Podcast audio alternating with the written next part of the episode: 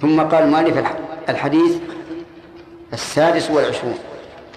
عن أبي هريرة رضي الله عنه قال قال رسول الله صلى الله عليه وسلم كل سلامة كل سلامة من الناس عليه صدقة كل يوم تطلع فيه الشمس.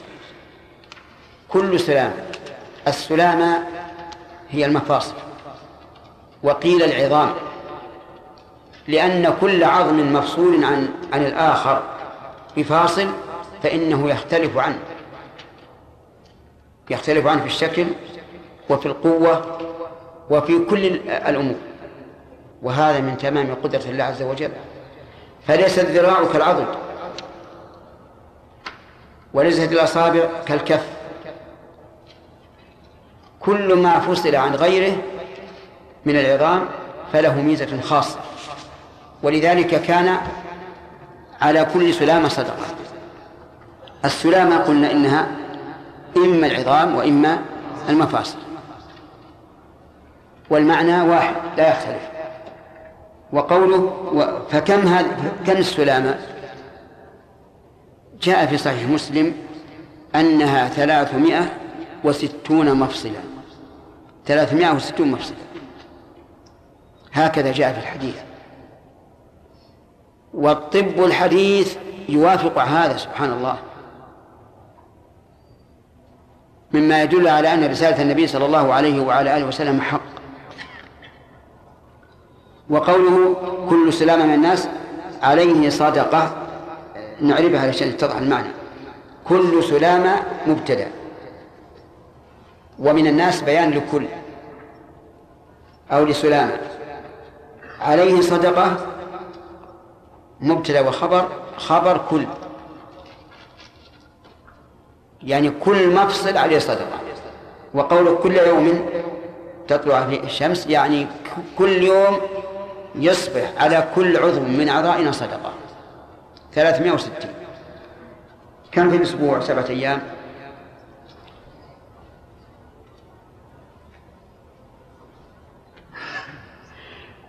أنتم أعلم أعلم منا بالحساب. ألفين وأربعمائة وعشرين ها؟ ألفين وخمسمائة وعشرين. في الأسبوع. وكل يوم كل وكل يوم ثلاثمائة وستون. لكن من نعمة الله أن هذه الصدقة عامة في كل القربات. كل القربات صدقات. وهذا شيء ليس بصعب على الإنسان. ما دام كل قربة صدقة فما أيسر أن يؤدي الإنسان ما يجب عليه.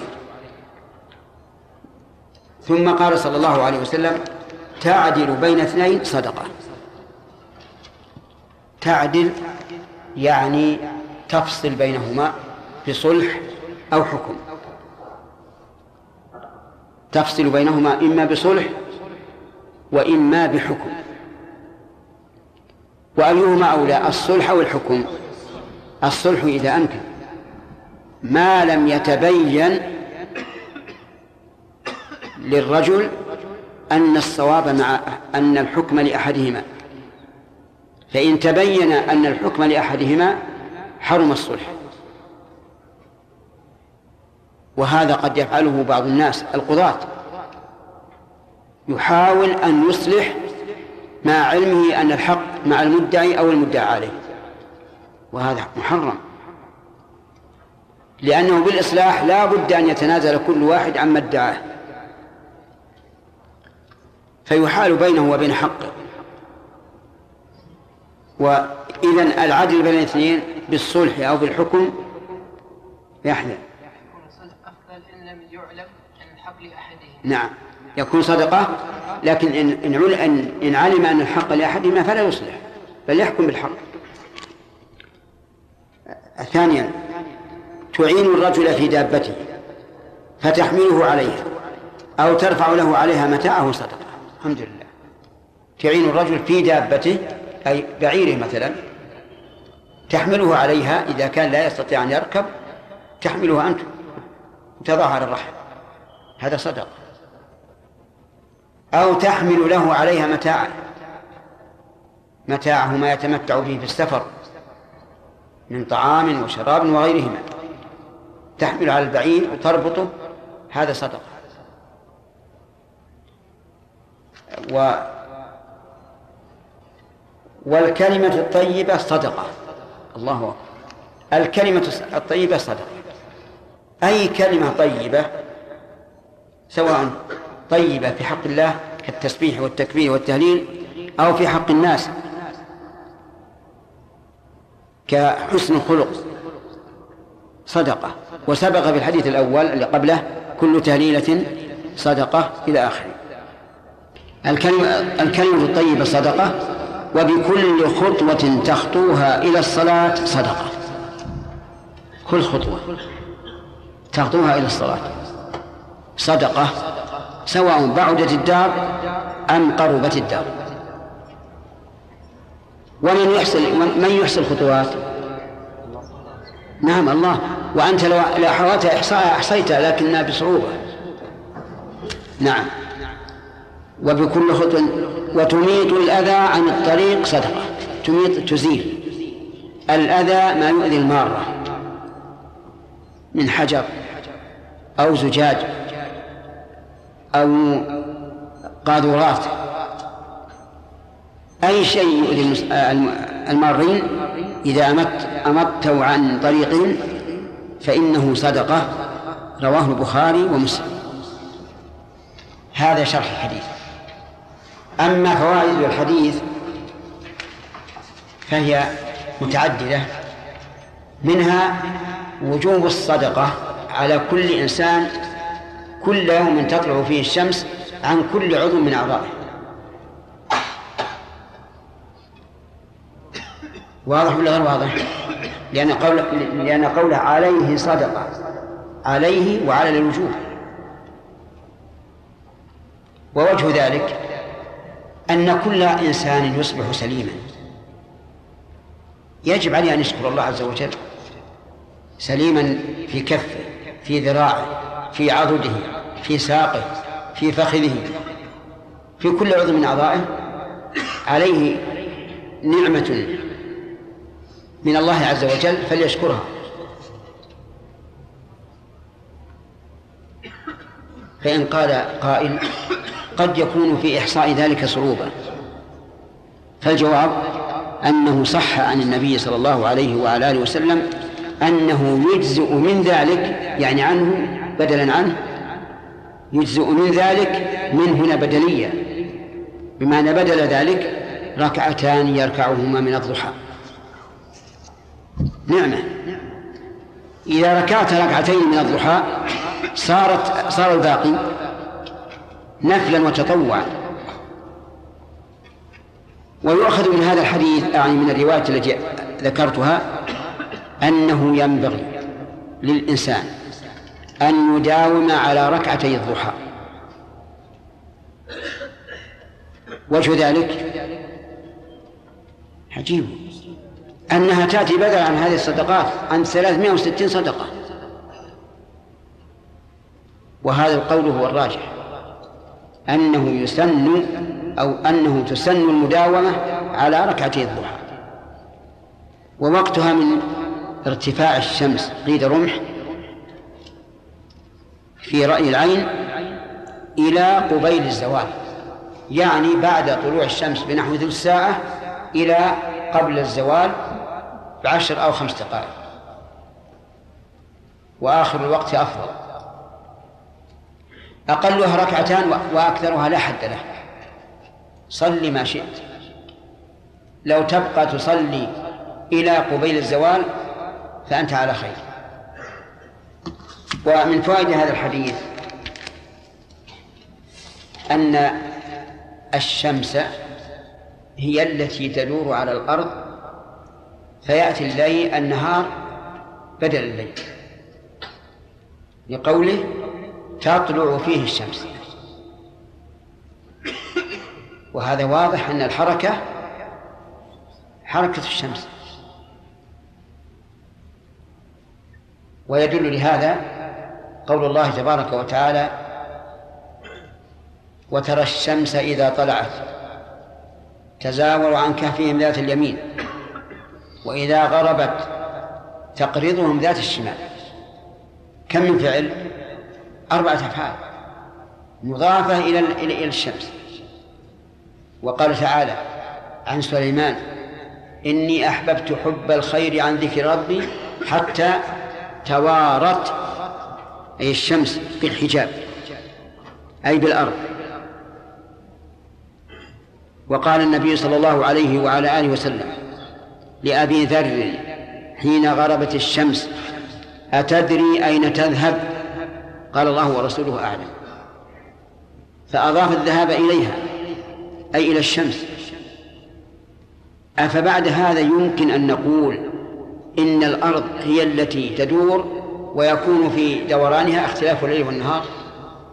لا يمكن. إلا إذا ثبت عندنا ثبوتا قطعيا نستطيع به أن نصرف ظاهر النصوص إلى معنى يطابق الواقع. إذا ثبت فالقرآن لا يخالف الواقع.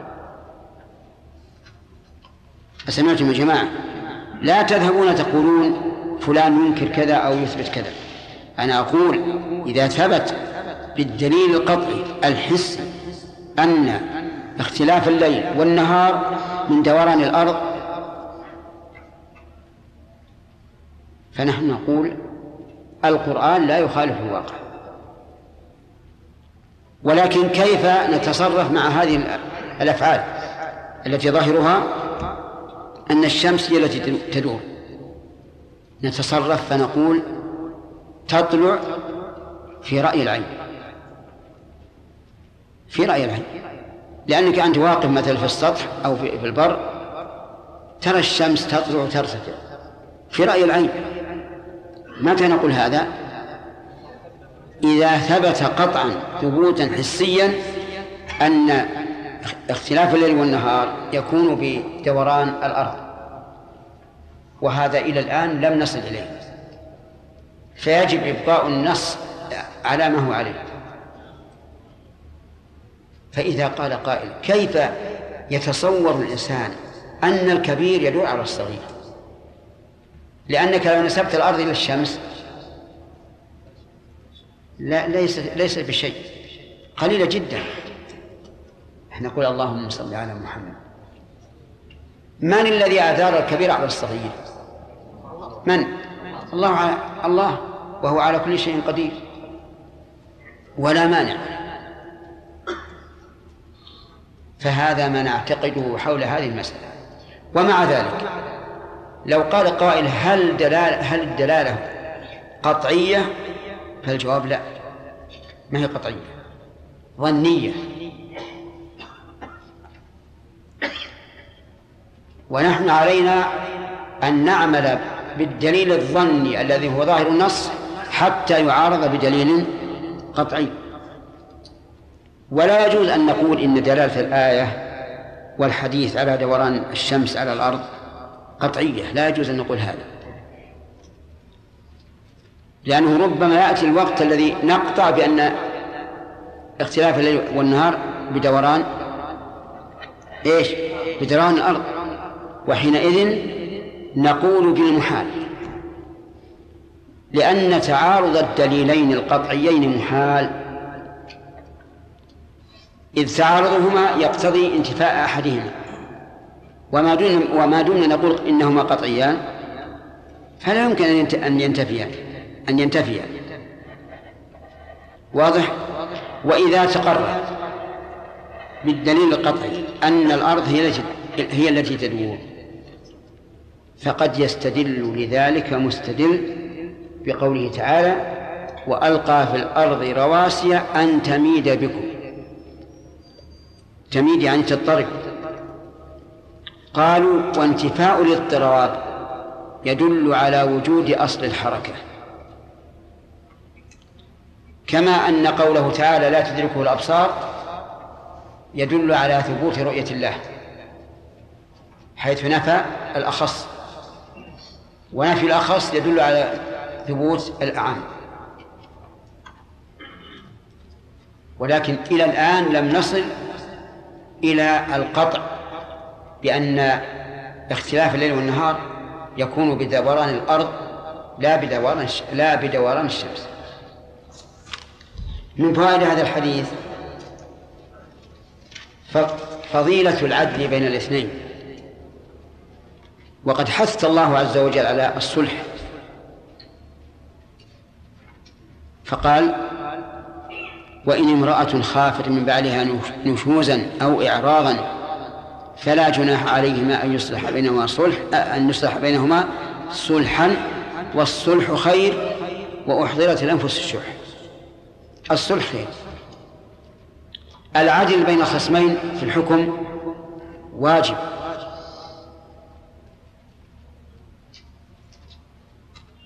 طيب. ومن فائدة هذا الحديث الحث على معونة الرجل أخاه لأن معونته إياه صدقة. سواء في المثال الذي ذكره الرسول صلى الله عليه وسلم أو في غيره.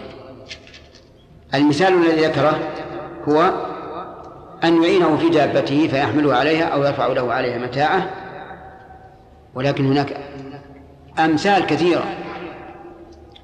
لو وجدت إنسانا على الخط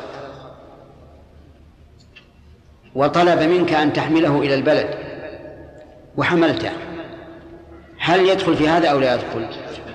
نعم يدخل من باب أولى.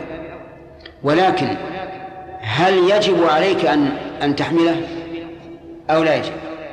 إن كان في مهلكة وأمنت منه وجب عليك أن تحمله وجوبا لإنقاذه من الهلكة والمهلكة إما لقلة الماشي فيها أو لأن فيها قطاع طريق ربما يقضون على هذا الرجل. على كل حال إذا خفت عليه وأمنت منه وجب عليك أن تحمله. فإن قلت إذا حملت وأخاف من من تورط مع المسؤولين عن الطرق قلنا من اتقى الله جعل له مخرجا. طيب. فإن لم تأمن من هذا الرجل فلا يلزمك أن تحمله. مثل أن تخاف من أن يغتالك أو يح أو يحول مسيرك إلى اتجاه آخر بالقوة فلا يلزمك. لقول النبي صلى الله عليه وعلى آله وسلم لا ضرر ولا ولا ضرار. وليد. لو قال قائل يا شيخ لماذا لا تحملون الآيات والأحاديث على أن المراد رؤية العين؟ نعم. قال الله وترى الشمس.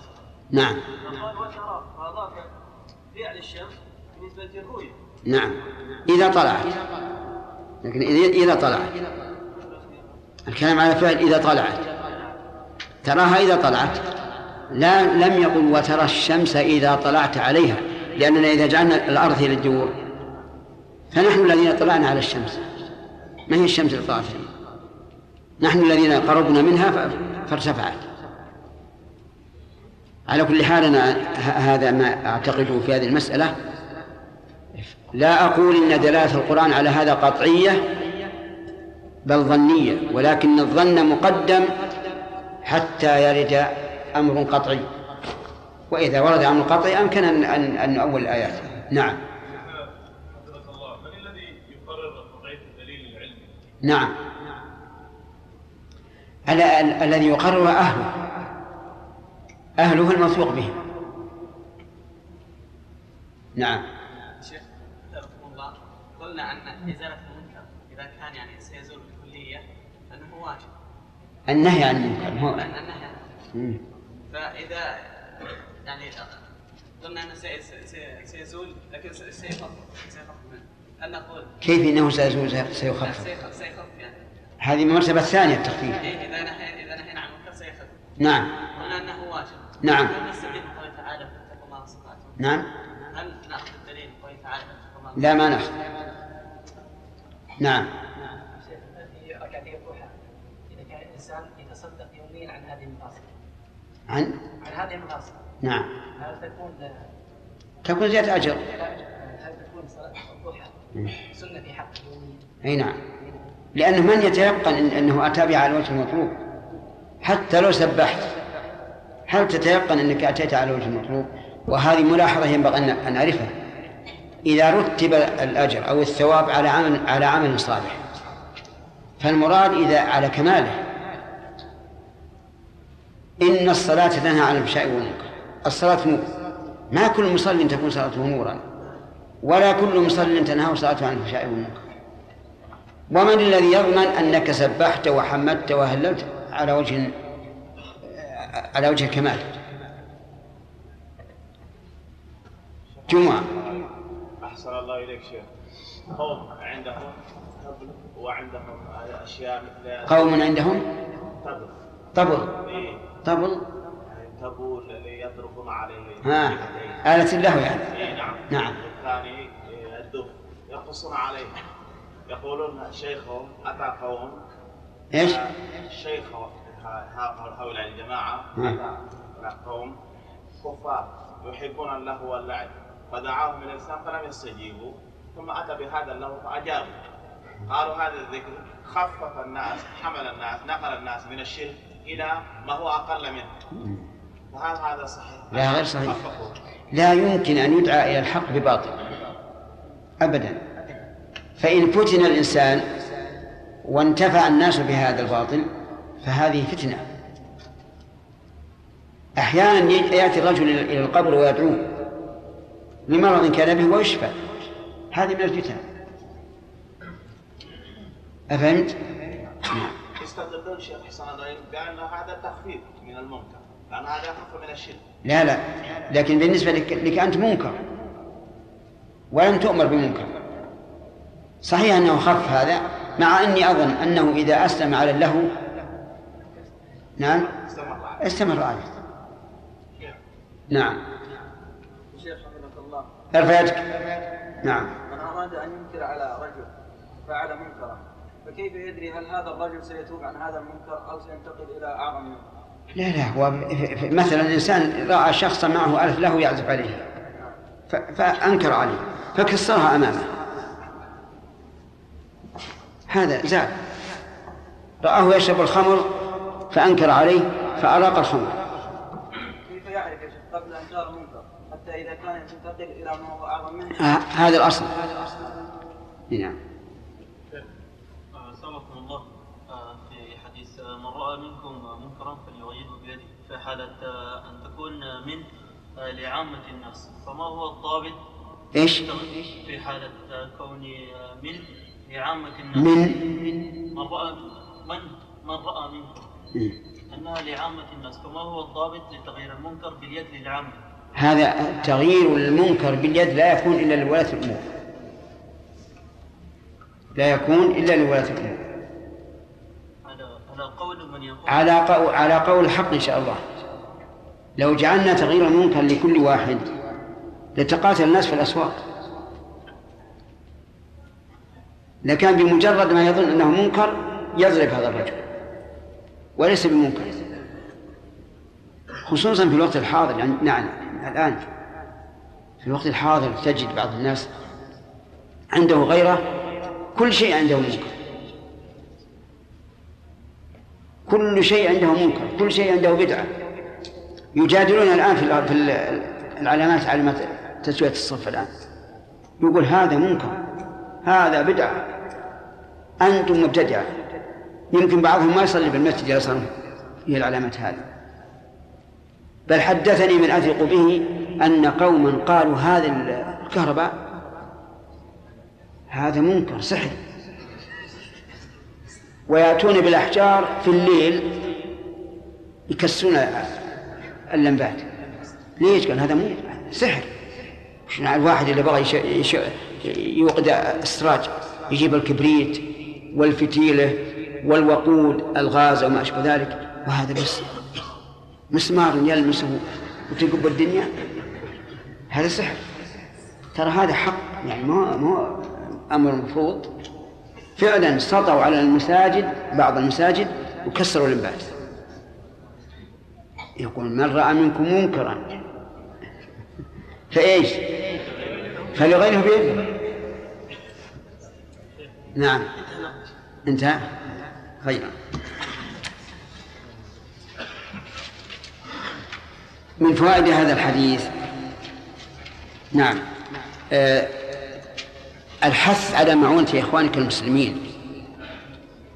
حتى في غير المثال الذي ذكر الذي ذكره النبي صلى الله عليه وعلى آله وسلم وكلما كان أخوك أحوج إلى معونتك كانت المعونة أفضل.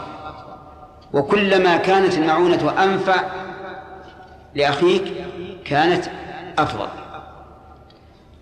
وهنا سؤال هل من هذا النوع أن تعين زميلك في وقت الاختبار على معرفة الجواب الصحيح. عجيب لا. كيف لا؟ أليس أليس هذا معونة له معونة له؟ أليس أليس أنت تحب أن تنجح؟ طيب. نجح زميلك. نعم. يقال هذا منكر. وخيانة للأمانة. وأنت لو فعلت فقد أعنته على منكره. فلا يجوز. وقيل لنا إن بعض المشايخ كان يراقب على الطلاب في الامتحان. فجعلوا يسألون عن الجواب. كلما سأله واحد أجابه بالجواب الصحيح. فبلغ ذلك مدير المدرسة ودعاه. كيف تعلم الطلاب؟ أنا ما وضعتك عندهم إلا تمنعهم من, من هذا. قال إن النبي صلى الله عليه وسلم قال من سئل عن علم فكتمه ألجم يوم القيامة بلجام من نار. هذا سألوا عن علم فعلمه. قال رجال الله ندور غيرك. وخلى واحد ثاني. فالمفاهيم مشكلة. المفاهيم مشكلة. طيب. من فوائد هذا الحديث الحث على الكلمة الطيبة. الحث على الكلمة الطيبة. لقوله والكلمة الطيبة. ولا والله أطيب من كلام الله عز وجل. القرآن. كل كلمة في القرآن فهي صدقة الكلمة الطيبة تكون طيبة في أسلوبها. وفي موضوعها وفي إلقائها وفي نواح أخرى. فإذا رأيت شخصا وتكلمت معه بكلام طيب السلام عليكم حياكم الله صبحكم الله بالخير نعم فهذه كلمة طيبة. لكن بشرط أن لا يكون ذلك مملا. بمعنى أن تبقى معه مدة وأن تقول مثل هذا الكلام. لأنه إذا إذا كان مملا انقلب إلى غير طيب لو كان مثلا سلم السلام عليكم كيف حالك؟ عساك طيب. وشلون العيال؟ وشلون حالك بالبيع والشراء؟ وش كسبت اليوم؟ وقام يعد عليه. كلمة طيبة ولا غير طيبة؟ نعم. غير طيبة. فلكل مقام مقال. المهم القاعدة كل كلمة طيبة فهي فهي صدقة. ومن فوائد هذا الحديث أن إزالة الأذى عن الطريق صدقة. نقيس بالعكس. وضع الأذى في الطريق جريمة. لأن استعمال القياس العكسي مر علينا قريبا. فإذا كان إماطة الأذى عن الطريق صدقة فوضع الأذى عن الطريق جريمة وأذية.